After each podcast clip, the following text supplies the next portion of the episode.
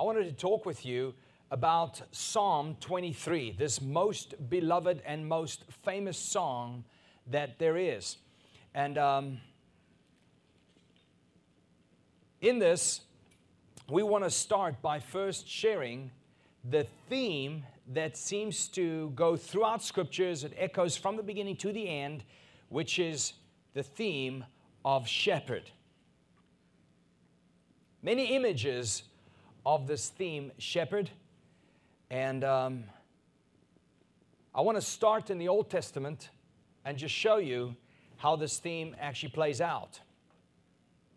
And I just also want to thank all those of you, before I forget, who joined us yesterday for our wonderful, wonderful parking lot service. Didn't you guys enjoy that? Yes. Yeah, that was a wonderful service. And it was a lot of fun, a lot of fellowship, and the guys who taught did a great job.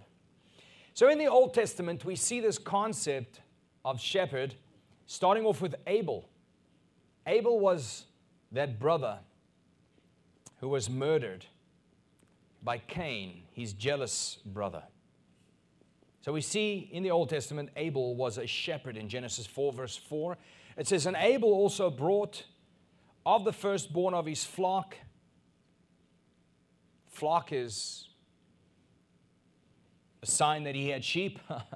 "And he brought the firstborn of his flock, of their fat portion. And the Lord had regard for Abel and his offering." The Lord had regard for Abel and his offering. So we see after bringing his offering, this shepherd named Abel was killed by his jealous brother Cain. What a great picture we have right here of how shepherd Jesus was also killed by his jealous Jewish brothers, Pharisees, the Sadducees, and the religious leaders. Secondly, we see Jacob. Him and his sons were also viewed as shepherds. When Joseph, you'll know the story, he rose to the highest level of political power in Egypt. And at that point, his brothers came searching for deliverance from this horrible famine that they were experiencing. And they needed to survive, so they came hat in hand to this prince. And lo and behold, it turns out to be their brother whom they sold into slavery. It was Joseph. But these brothers, when they came to Joseph, Joseph introduced them to Pharaoh. And here is the conversation that was had between them and Pharaoh. In Genesis 47, verse 3, the Bible says, "Then Pharaoh said to his brothers," to Joseph's brothers, "What is your occupation?" So they said to Pharaoh, "Your servants are shepherds." So we see that Jacob and all of his sons were also shepherds. We see Moses was a shepherd. Moses' life can be divided into three 40-year periods. The first 40-year period of Moses' life, he was being trained and being raised up to be the prince of Egypt. Of course, then he was infuriated. He killed one of the Egyptians. And because of that, he had to flee. And so here starts the second period of his life, which is another 40-year period where he lived on the backside of a desert in Midian as a shepherd, tending to the flock. And then after that second period of 40 years, he gets to the third period of his life, and that's where God sends him back to Pharaoh to go and tell Pharaoh to let his people go. I want to share something interesting to you about these plagues that came upon Pharaoh and the Egyptians. Every one of the 10 plagues that Moses basically cursed Egypt with was really a rebuke and a condemnation of one of the 10 gods whom they served. Like, for instance, when the river Nile turned to blood, basically God, our Father, was overthrowing their god of the Nile. They couldn't do anything to purify the water of the Nile because it had turned to blood. It's like when Moses threw down his staff, it turned into a snake.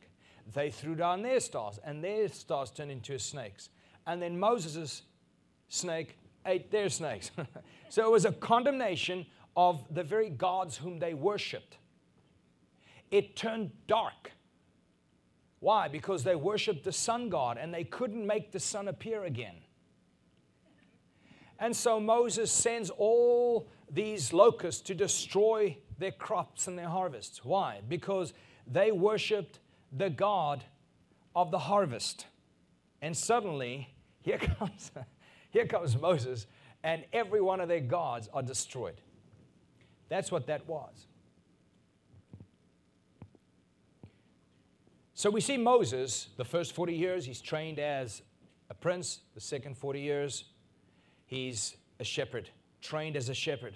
And then the third 40 years of his life, he goes and he faces off with Pharaoh. And now he's shepherding God's people for 40 years in a desert. We also see David was a shepherd. As a young boy, David comes to Saul and he offers Saul to slay the giant Goliath. And when Saul questions him, David responds this way in 1 Samuel 17:34. But David said to Saul, "Your servant was tending his father's sheep." Because Saul wanted to know, where you come from? This brave little kid, where'd you come from? He says, well, I was tending my father's sheep. And he says, when a lion or a bear came and took the lamb from the flock, I went out after him and attacked him, both the lion and the bear, and rescued it from his mouth. So the lion and the bear, representing sin, came, grabbed a hold of a sheep, and here young little David runs, jumps on this lion. Look at what he does. And when he arose up against me, David said, when this evil rose up against me that was destroying the sheep, I seized him by his beard, and I struck him, and I killed him. Can you imagine this young boy killing this lion in order to get this one little sheep out of the mouth of the lion? You see, I'm not David, you're not David. Don't ever forget that. David is a representative of Jesus, right? And Jesus was the one who came and left the 99, and he chased after this lion, this bear. He grabbed it and he crushed its head against a rock in order to get that sheep, that one sheep, out of his mouth and bring him back. Why? Because Jesus said, of whom the Father gave me, I have not lost one, not one, except for the son of perdition, who was here for the purpose which he served, which was to deny me. Jesus, the good, victorious shepherd, loses not one. And here's David, a picture of Jesus saving the sheep from the mouth of the destroyer, sin. And David now is about to do the same thing. He's about to go and destroy their largest enemy they've ever had, which was Goliath, a picture of sin, who has come to destroy the children of God. And David destroys the last enemy they have. Yes, David represents Jesus. Goliath represents sin. You and I, we are the Israelites cowering behind a rock and hiding. That's who we are. We are defenseless, like a sheep who doesn't have claws, who doesn't have teeth. Well, he has teeth, but he doesn't have fangs. Like he cannot protect himself. So we are defenseless against this enemy called the nature of sin and sin itself. Therefore, we are helpless and hopeless to even survive sin. We are dead in our sins, but here comes our Savior. And he absolutely destroys our enemy in order to save even the lost one of those whom the Father gave him. So we see that David was a shepherd. And he responds, and he says, I went after him and I attacked him and rescued it from his mouth. And when he arose up against me, I seized him by his beard and struck him, and I killed him. He is victorious. Whether it be Abel, who got killed by Cain, whether it be Jacob, whether it be Moses or David, or even the apostles and the kings of old. Every story is a wonderful portrait of the king, the shepherd king, Jesus, who was to come. So we see, okay, so the Old Testament is saturated with this theme of shepherd. Let's go to the New Testament and see what the New Testament tells us about shepherd. And I want to outline this to you because I want us to go to Psalm 23, which is about the shepherd, who he is, why he came, how he saves, whom he saves. But before we get there, I want to outline this theme in the Old Testament, and let's go to the New Testament and see what the New Testament says about shepherd. And then next week, we'll talk about my cup overfloweth. Whose cup overflows, why does it overflow, and whose cups do not overflow and remains dry. All right, so in the New Testament, this new covenant understanding of shepherd, we start off with our chief shepherd, Jesus. He is the good shepherd, the Bible says in John 10, verse 11 through 12. It's Jesus speaking. He says, I am the good shepherd. The good shepherd lays down his life for who? The sheep. The sheep. He lays his life down for them. No one else, for them. He who is hired hand, he who is a hired hand and not a shepherd, who is not the owner of the sheep, sees the wolf coming and leaves the sheep and flees, and the wolf snatches at the sheep and they scatter. So we see Jesus is called a shepherd. We also see that the apostles are called shepherds, or called to be shepherds. In John 21:15, it says, so when they had finished breakfast, Jesus said to Simon Peter, Simon, son of John, do you love me more than these? He said to him, yes, Lord, you know that I love you. He said to him, tend my lambs. If that's what you do, if you love me, tend to my lambs. Verse 16, he said to him again the second time, Simon, son of John, do you love me? He said to him, yes, Lord, you know that I love you. He said to him, shepherd my sheep. This is what happens. This is what takes effect.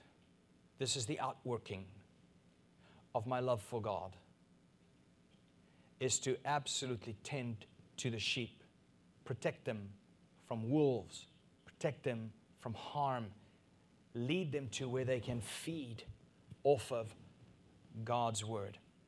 The third time he said to him, Simon, son of John, do you love me? Peter was grieved because he said to him the third time, do you love me?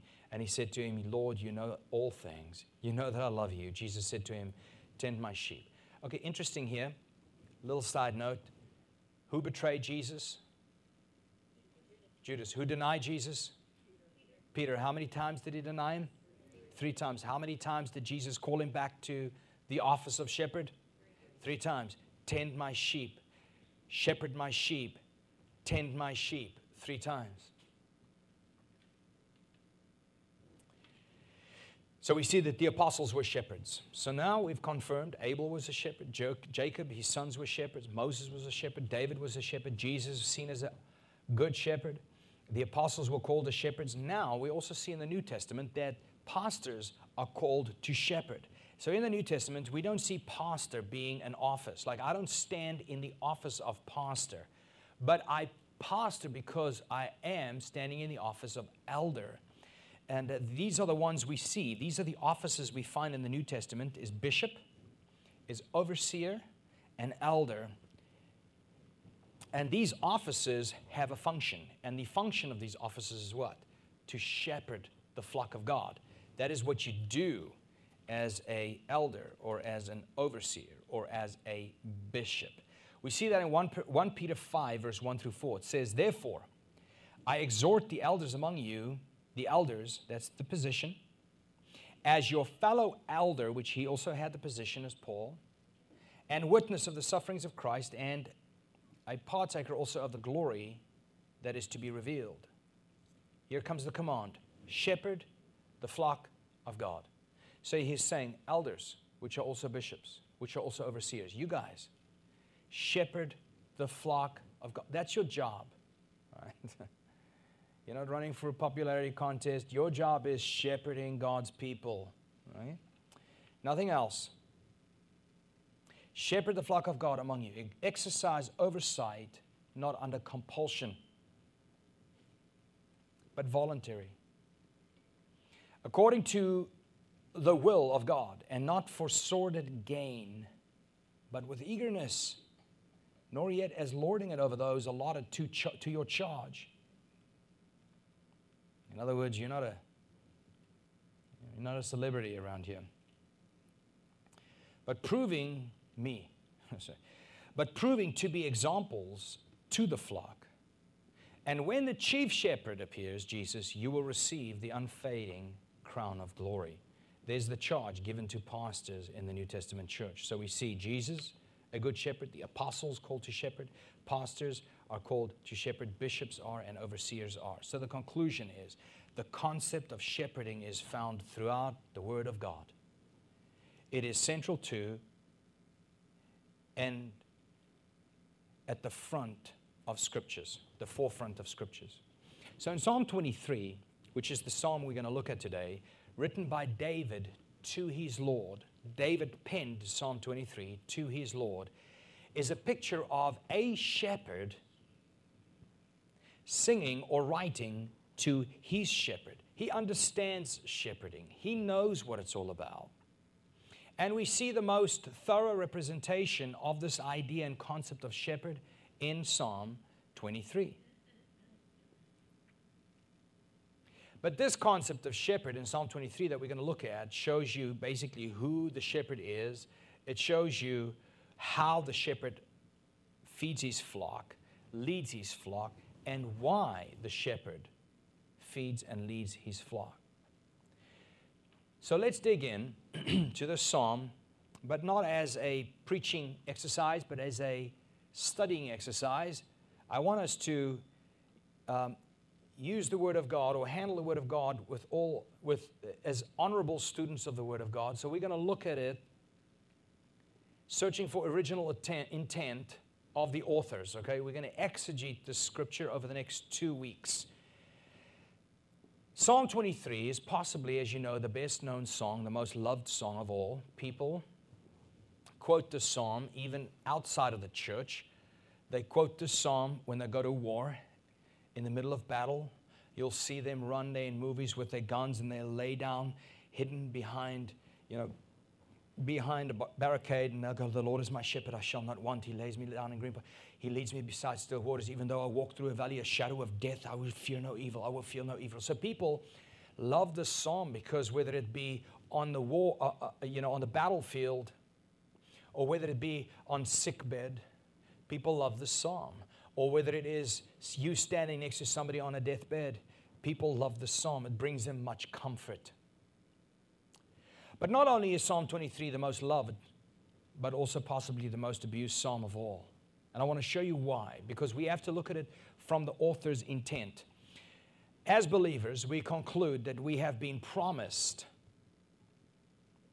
a life void of hardships and a life without lack. Why? Because we read, "The Lord is my shepherd, therefore I shall not want." My life is void of strife. My life is should be void of hardships. My life should be void of all needs, because there should be no lack. The Lord is my shepherd. But there's a disappointment in misinterpreting Scriptures, because you end up finding out that you held on to a promise interpreted not from the original author's intent, but from my own personal desires and wants. And I want to show this to you, because Psalm 23 is only true if it actually follows Psalm 22. Without Psalm 22 preceding it, we couldn't possibly interpret Psalm 23 accurately and truthfully. Psalm 23 and 22 and 23 can be and should be read as one developing thought, one developing piece of work, one developing letter, one developing book, one developing idea. You see, when the Bible was written, the Bible wasn't written with chapters and verses. When David was penning this, he wasn't saying Psalm 22, verse 1, and he started writing the first verse, and then he went verse 2 and wrote the second verse. That's not how it worked. He was penning these poems. He was penning these prophecies. He was penning God's heart and putting it onto long scrolls. And we could and we should and we must read Psalm 22 all the way through without numbers through Psalm 23 in order to grab the heart of the author's original intent of what's being said. Psalm 22 is really a prophetic psalm. It's a messianic psalm. In other words, it talks about a coming Messiah. It's prophesying the coming Christ that will deliver them and save them. It is the psalm of the cross. And I'm going to point out some of the verses or some of the statements in Psalm 22 to you. You'll be shocked at just how accurately it explains the cross. So there's no real promise in Psalm 23 for a person until the reality of Psalm 22 has done a work within them. Charles Spurgeon, one of my favorites, and I'm sure one of yours, he was called the Prince of Preachers. Charles Spurgeon, a great man of God, he wrote this, and I quote, "It is only after we have read, 'My God, my God, why hast thou forsaken me?' in Psalm 22, that we can come to 'The Lord is my shepherd' in Psalm 23. We must by experience know," he says, "the value of bloodshed in Psalm 22, and see the sword awaken against the shepherd of Psalm 22 before we shall be able to know truly the sweetness of the good shepherd's care in Psalm 23. You see, it is important to know that Psalm 23 comes after Psalm 22 for a purpose. It is a divine design that it fits together this way. So you might say, "Well, Jacques, what is then so important about Psalm 22? What can we learn from it?" When you read Psalm 22, you will see that Jesus' crucifixion was foretold. And it was foretold at this point when David penned this psalm. It was more than 1,000 years before Mary gave birth to Jesus in a cradle. More than 1,000 years prior, this is when this happened. So let me highlight some of this messianic psalm to you. And when you see that this is actually Jesus speaking prophetically through David in Psalm 22, then you will understand that Psalm 23 is also Jesus addressing and affirming his shepherd, the Father, who never left him, even though he walked through a valley of shadow and of death. So let's read just a few excerpts out of Psalm 22, and you connect the dots. Psalm 22, verse 1.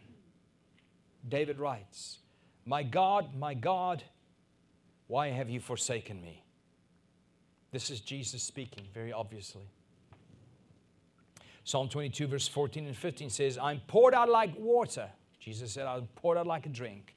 Here, 1,000 years earlier, David writes, "I'm poured out like water, and all my bones are out of joint. My heart is like wax. It is melted within me. My strength is dried up like a potsherd, and my tongue cleaves to my jaws, and you lay me in the dust of death."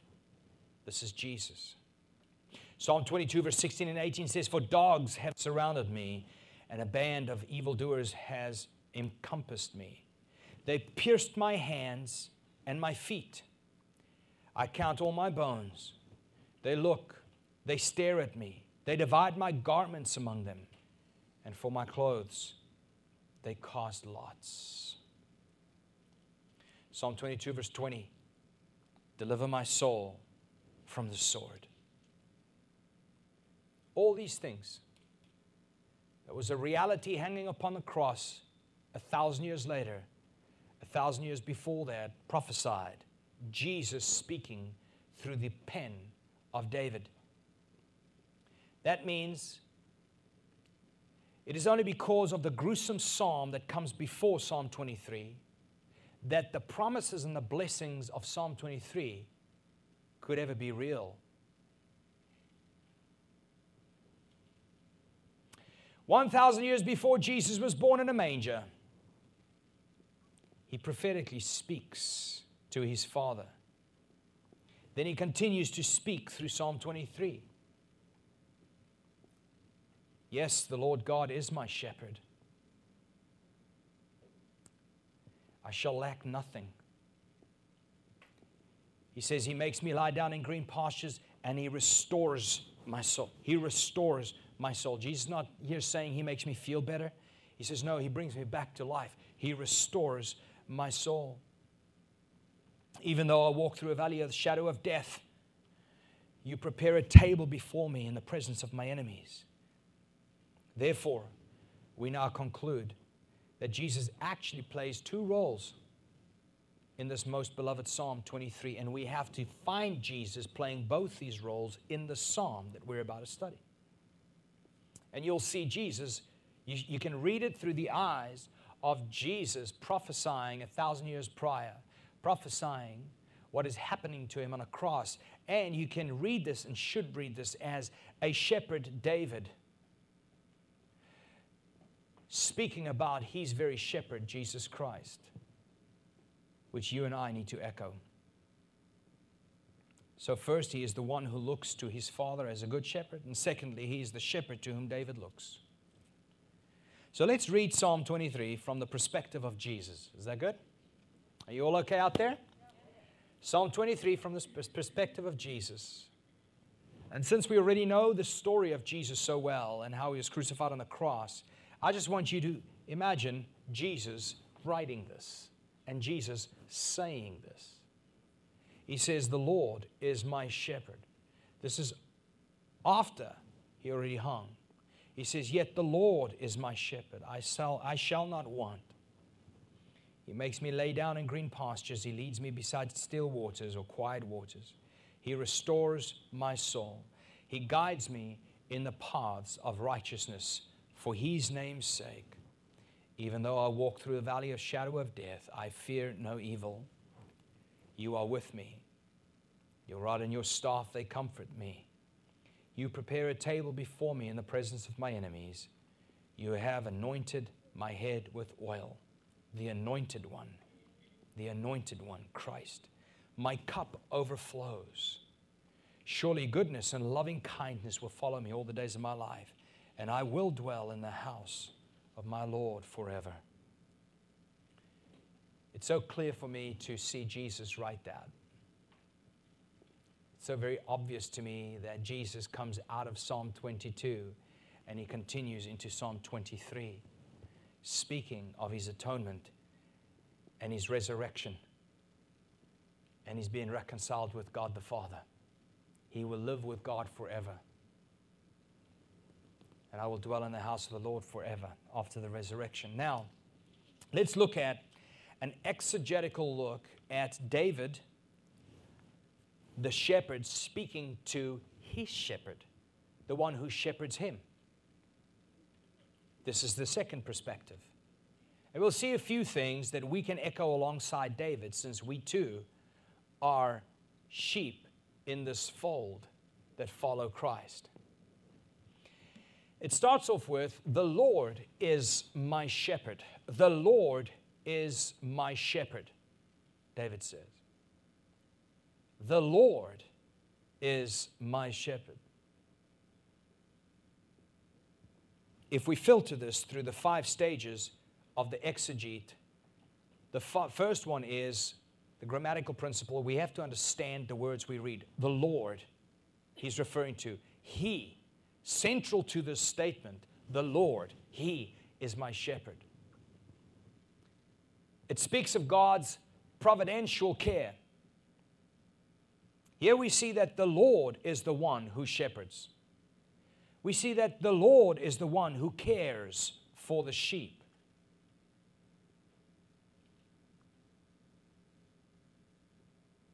The Lord is the one who lays his life down for the sheep.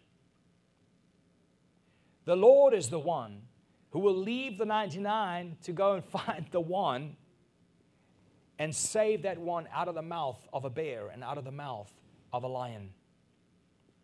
The Lord is the one who promised that no one and nothing can pluck you out of his hand. He is the good and the victorious shepherd. He will lose not one.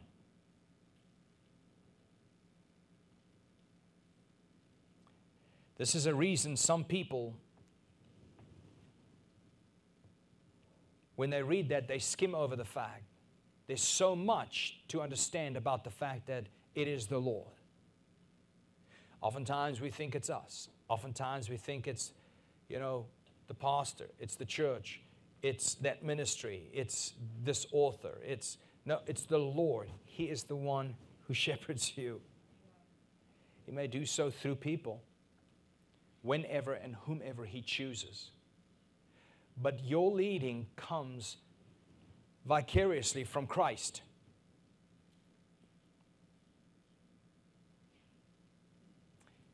He is the one who leads, that gives direction. And if your direction that you give from somebody else is not scriptural, it's not the Lord, you see. My point is, if you're reading somebody's book, if you're listening to somebody's sermons, and even these ones, you have to see it in scriptures in order to really be led by Christ. Just because there's maybe, you know, you're in an event and it seems to heal you emotionally, time being, but it wasn't necessarily of the Lord. Well, that's not true healing. That's maybe a numbing of something, but it's not a true healing. It's the Lord that heals. Time doesn't heal. If time healed, then the Lord was unnecessary. It's the Lord that heals. Psychology doesn't feed. It's the Lord that leads you to green pastures. So let's go to the next word. The Lord is my shepherd, David writes. He is my shepherd. I mean, he could have written many things, but he said, no, no, no, he's actually mine. He's my shepherd. This shows us that the Lord's providential care is limited. The Lord's providential care is exclusive. David is not making a universal statement about God's relationship to all people in the world and throughout history. The Lord is not everybody's shepherd. He is not anyone's shepherd. No, no, no. David says, no, he's my shepherd, he writes. This is the reason some people should be shaking in fear and filled with the fear of God when they come to this psalm. Because for those who do not have Christ, must read this not as Psalm 23, but as anti-Psalm 23. See, if they didn't come through Psalm 22, and they didn't come via this good shepherd who was slaughtered, and who attacked a bear and a lion, and who attacked Goliath, and the shepherd who came after that very thing that had you in his jaws, sin.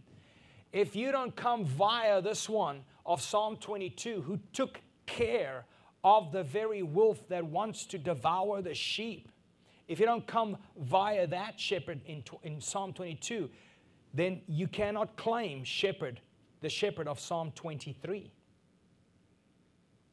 Many people, like I mentioned earlier on, they are on the battlefield, and that's the verse they run to. They never followed Christ. He's never been their shepherd. They've never been a sheep. But suddenly now, Psalm 23 is needed because I need my soul strengthened. Or they're on sickbed, or on deathbed, or they're going through a very devastating time in their life, and suddenly they grab onto Psalm 23, when in fact they're grabbing onto the very psalm that promises them the opposite of what they think it promises them. Do you understand what I mean?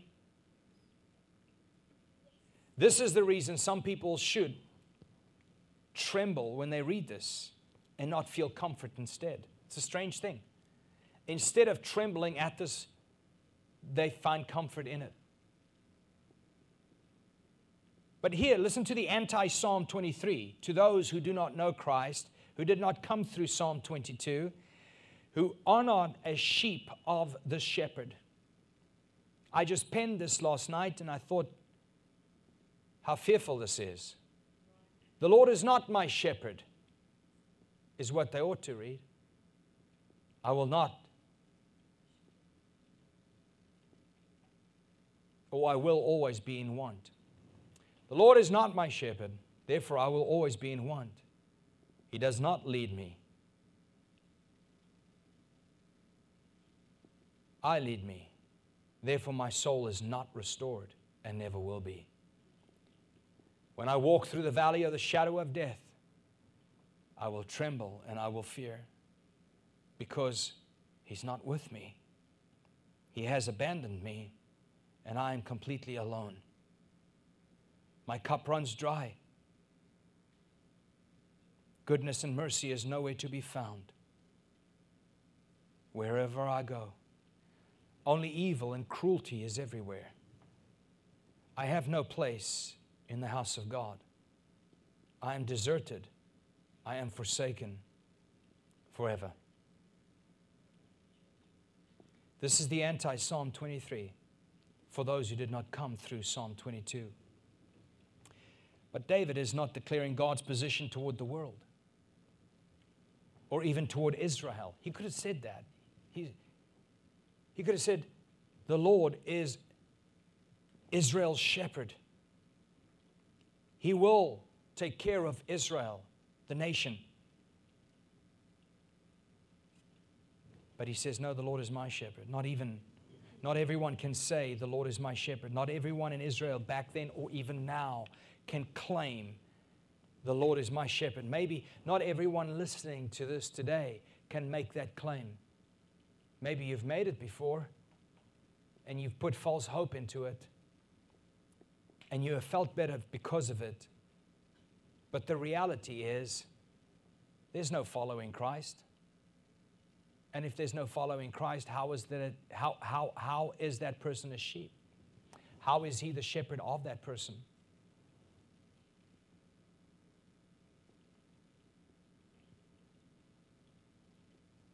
Only those who understand Psalm 22 and the redemption they have in the bruised, beaten, and crucified shepherd, and those who have faith in him can claim, yes, the Lord is my shepherd. That's why I will never lack. I don't lack saving.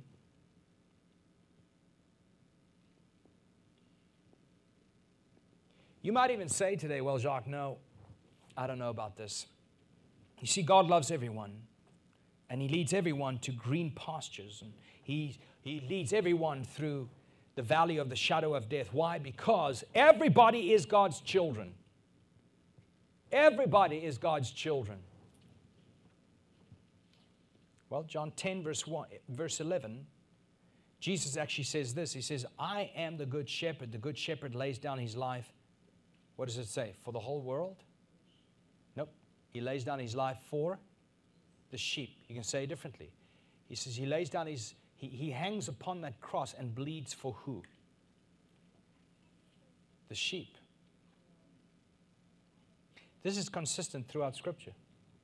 That's who he died for. Somebody goes, well, that's not true. That's not true. Okay, well, let's keep reading. Let's skip a few verses. Let's go to verse 26. Jesus is still addressing the same crowd. He says, no, but you do not believe. You don't believe. Why? Because you are not my sheep, he says. Now, watch this for a moment. He didn't say, you are not my sheep because you will not believe. That's not what he said. You cannot be part of this fold because you refuse to believe. That's not what he said. He said something else. He said it the other way around. He said this, but you do not believe. And here's the reason why you do not believe. He says, because you are not my sheep. That's why you don't believe. Did you get that? He's not saying you're not sheep because you don't believe. He says you do not believe because you aren't sheep. Not mine. But he just before that said, I am the good shepherd, and the good shepherd lays down his life for his sheep. This was highly offensive. And if you look, you'll see then they got so angry. They said, that's it. He's got to die. That's it. We're killing him one way or another. He's dying.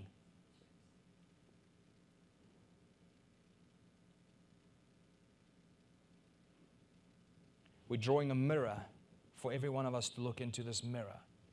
You have to ask yourself, do I follow Christ? So you might end up asking, well, then if so, how do I know who his sheep is? Who are his sheep? Like, how do we know this? Can we test ourselves to see if we're in the faith? which Paul tells us to do. Can we do this? And I know that I know I'm in the faith if I'm part of his sheepfold. And I know I'm part of his sheepfold if I believe, because by grace through faith you've been saved. And this too is a gift from God. That faith to believe is a gift from God, which he gives to his sheep. So the question is, who are his sheep? John 10, 25, he tells us, Jesus answered them and said, I told you, you do not believe. The works that I do in my Father's name, these testify of me. You do not believe because you are not my sheep. My sheep hear my voice. My sheep do what? Hear my voice. My sheep hear my voice. And I know them. And they follow me. And they follow me. My sheep hear me, and they come. My sheep hear me, and they move. They follow.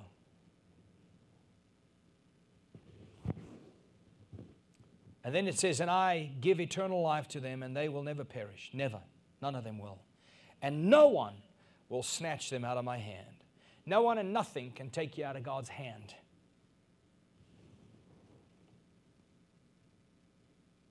You know, I grew up in Africa, in a non-denominational church. And in this church, you know, this verse was probably the theme verse of the whole entire ministry. My sheep hear my voice, and they follow me. In a stranger's voice, they won't follow. Somebody goes, Jacques, you know, I'm really concerned. Somebody's teaching something that's not totally biblically accurate, you know, in the church, maybe in one of the teams. Like, okay, you know, it's okay. Yeah, but it's going to destroy the sheep. No, it's not. It's not. Somebody goes, why not? Well, because my sheep hear my voice, a stranger's voice, they will not follow. They will not follow that. They'll dabble in it for a little bit, and then they'll go like, it doesn't last. It's not actually real. It has no legs. It has no root. It cannot produce fruit. There's nothing there. It's empty.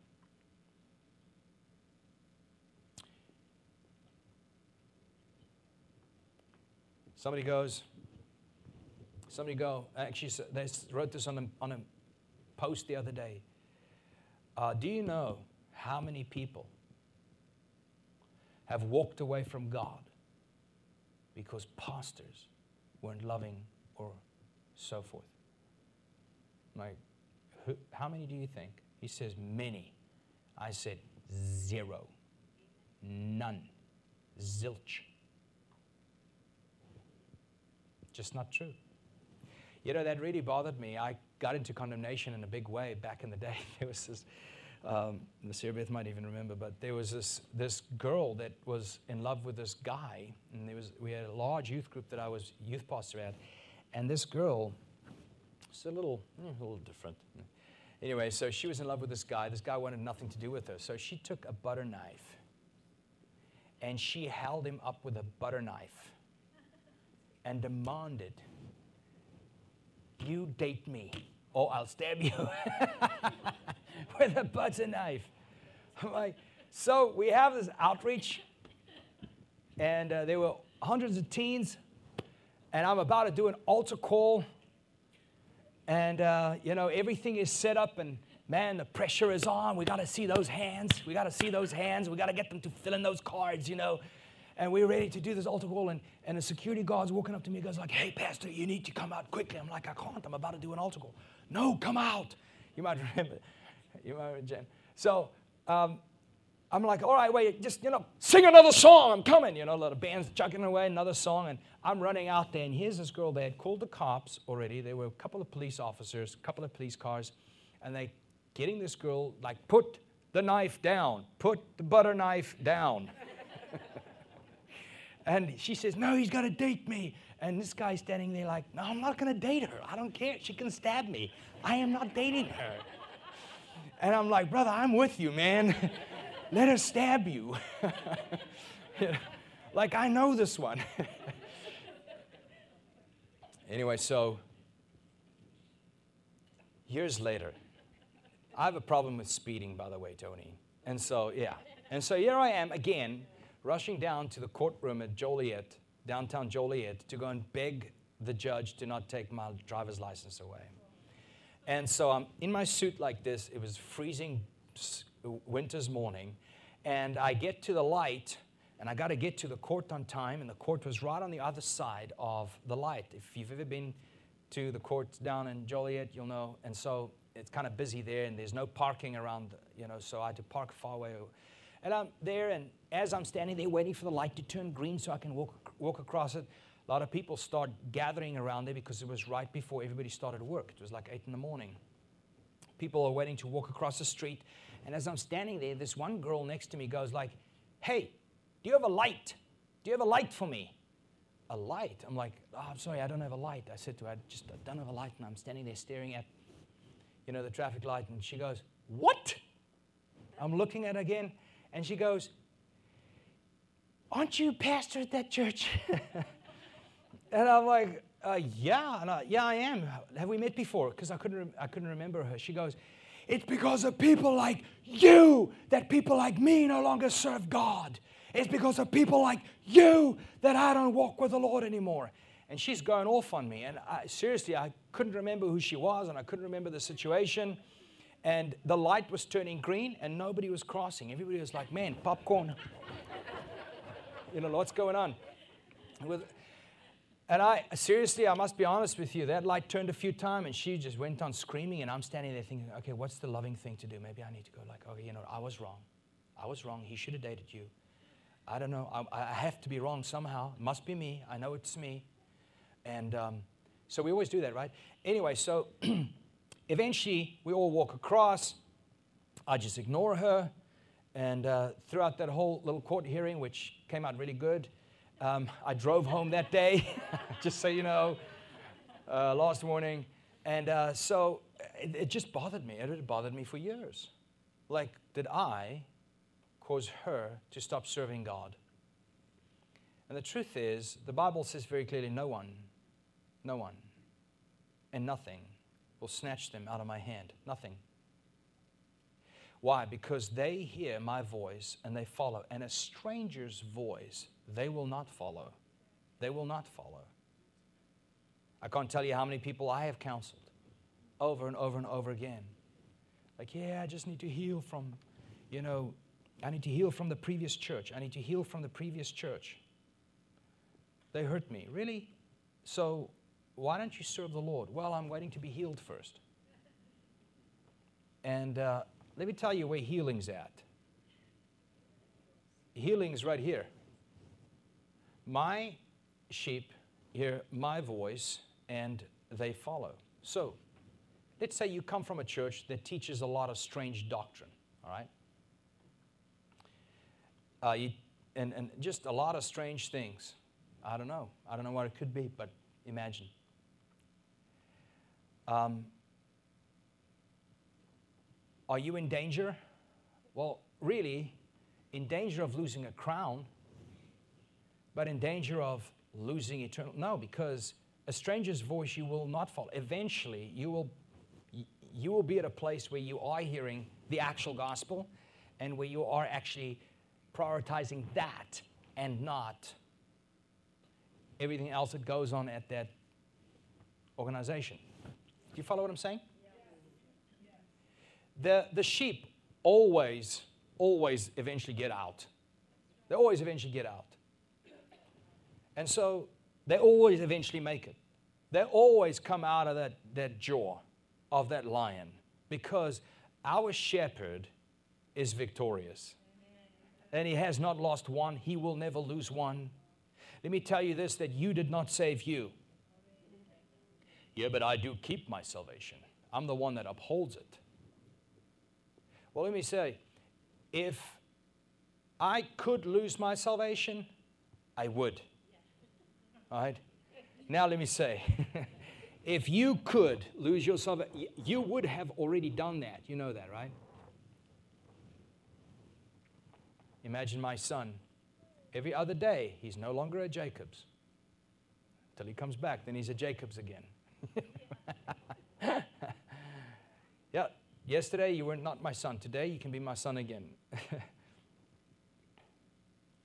Your name was written in that book of life before the foundations of the earth.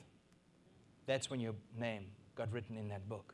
Jesus died for his sheep, and he will save them. They will be saved, even though it seems like they're unsavable. I want to end off with this.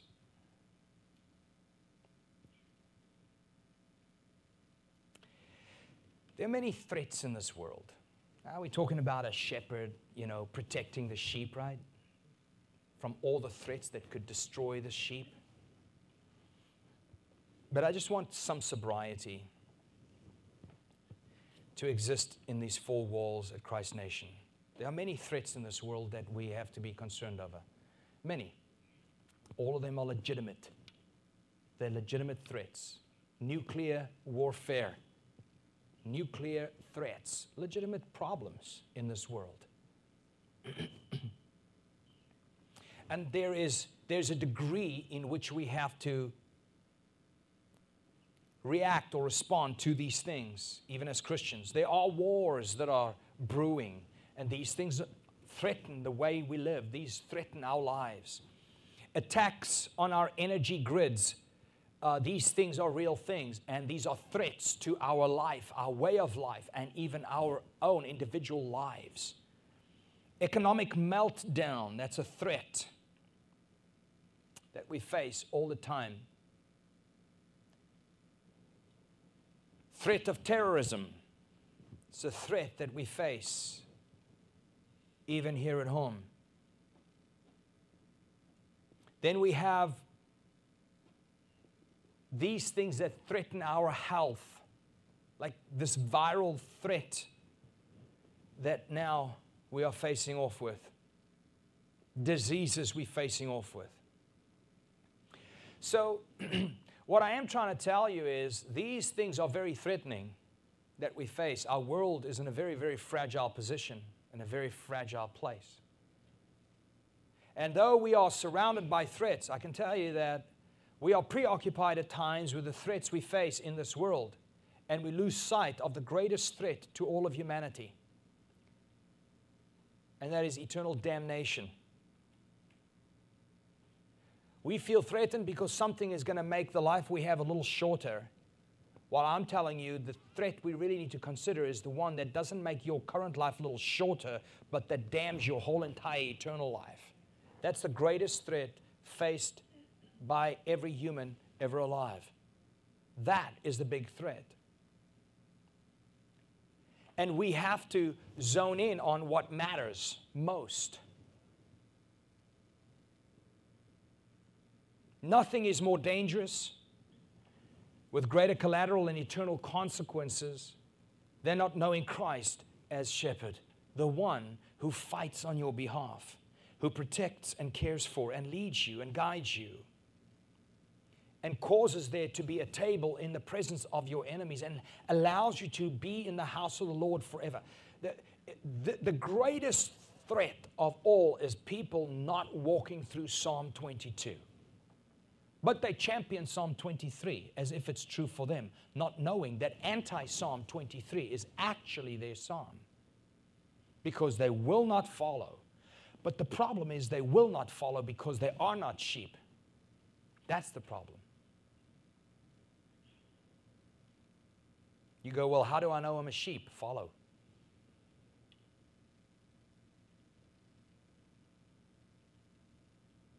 Oh, that's works. No.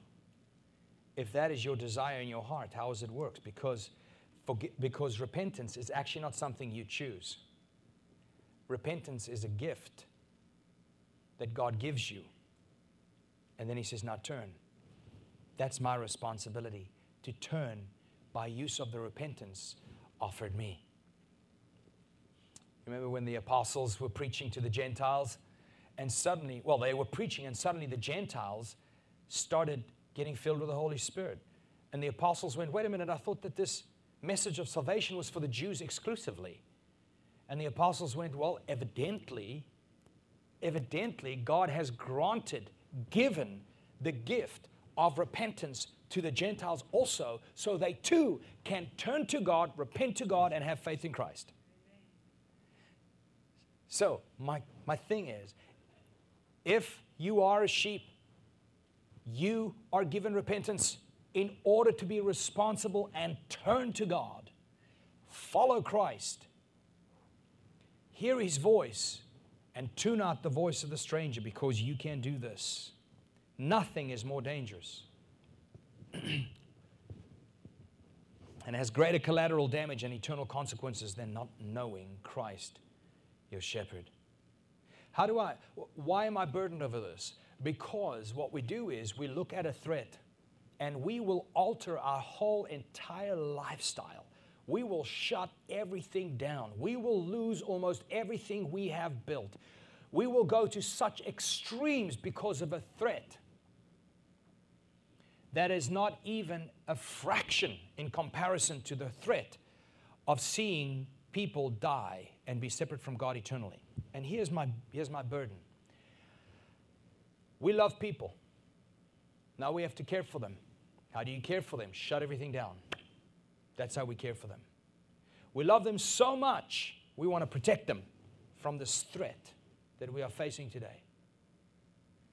You love them so much, you will alter your whole life and you will preach that message. I'm not making small of it. People die from this. But we will make that such a big deal, and we will go to such an extreme degree to love on people and have compassion on them and never preach the gospel to them. Never. We don't love them enough. We don't love them enough to make them aware of the threat of eternal damnation. Just, I don't want you to have this. You have a 99% chance of extending your life even beyond this, but I'm concerned that we are not concerned about the other. God wants us to be entangled and preoccupied with His kingdom and not the kingdom of this world. Never do I encourage anybody to not be wise. Be wise. I'm wise with my children. I feed them, and we make sure that their immune systems are up. You make sure your immune system is up. Be wise. All right? And do what you have to do. I'm just saying, like, the priority, the worst possible threat, the most dangerous threat, the terminal threat, the actual terminal threat is not this death. It's that death. Amen. Let's close our eyes and let's